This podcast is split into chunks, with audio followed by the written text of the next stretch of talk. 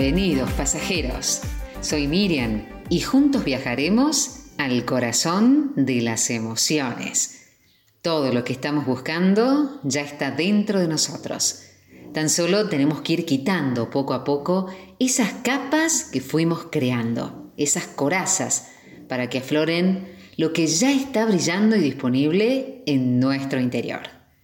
Hoy en el tren del alma hablamos de tiempo de crisis es tiempo de oportunidades. Y quien no escuchó incluso pronunció esta frase más de una ocasión. Probablemente pocos afirmarían no haberla pronunciado, pero sí presenciado directa o indirectamente en multitud de situaciones. Hay personas que descubren muchas posibilidades cuando están en un momento de tormenta pero otras son testigos y conocen situaciones contrarias y no fueron capaces de identificar las oportunidades y sucumben hacia la desesperación, encontrándose ante un futuro incierto y amenazante. Todo esto nos invita a reflexionar por qué hay personas que ven las oportunidades y otras no lo hacen. Cuando están en situaciones similares, ¿cuál es la diferencia? ¿Es cuestión de suerte o es cuestión de casualidad? En realidad la respuesta es muy simple, pero a la vez compleja. La diferencia está en el individuo, su posición y su reacción ante los acontecimientos. Las creencias, los filtros y nuestros estados emocionales son los que van a intervenir todo el tiempo durante las distintas fases del proceso que estemos pasando, interrumpiéndolo o aprovechando para adquirir nuevas ventajas o nuevas posibilidades.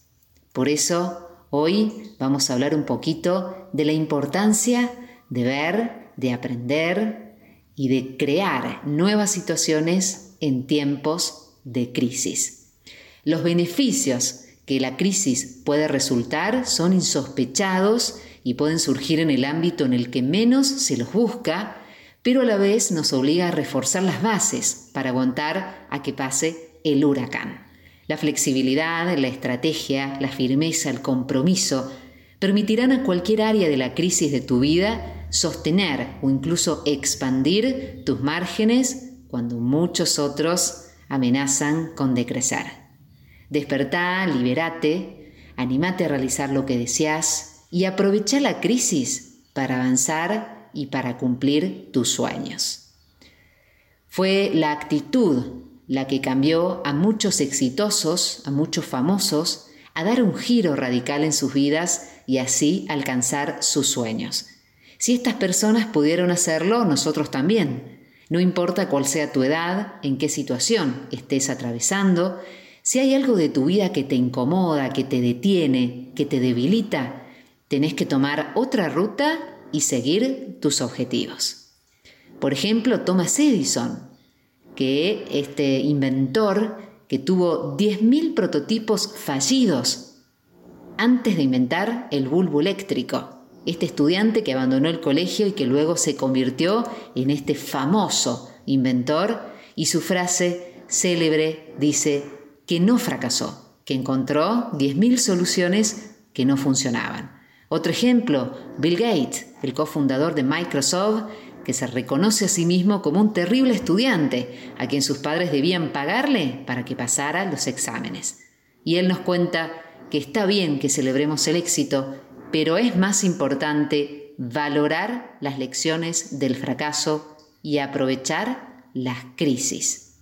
El futuro se construye hoy. Hay que buscar soluciones para crear los sueños de mañana. El pasado no lo podés cambiar, pero lo que es evidente es que hoy escribas la línea de tu futuro. Las decisiones que tomes van a determinar el panorama al que te vas a enfrentar.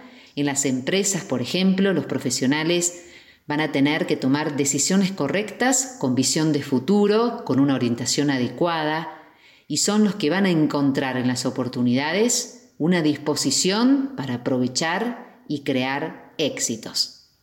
Recordad, nada cambia hasta que yo cambio mi actitud frente a las cosas. Por eso hoy en el tren del alma te dejamos esta inquietud. Depende únicamente de vos entender que hasta en las peores situaciones, en cualquier aspecto de nuestra vida, vas a traer y lograr mejores cosas si te enfocás en el cambio positivo. Primero desde el interior, para luego cambiar tu exterior.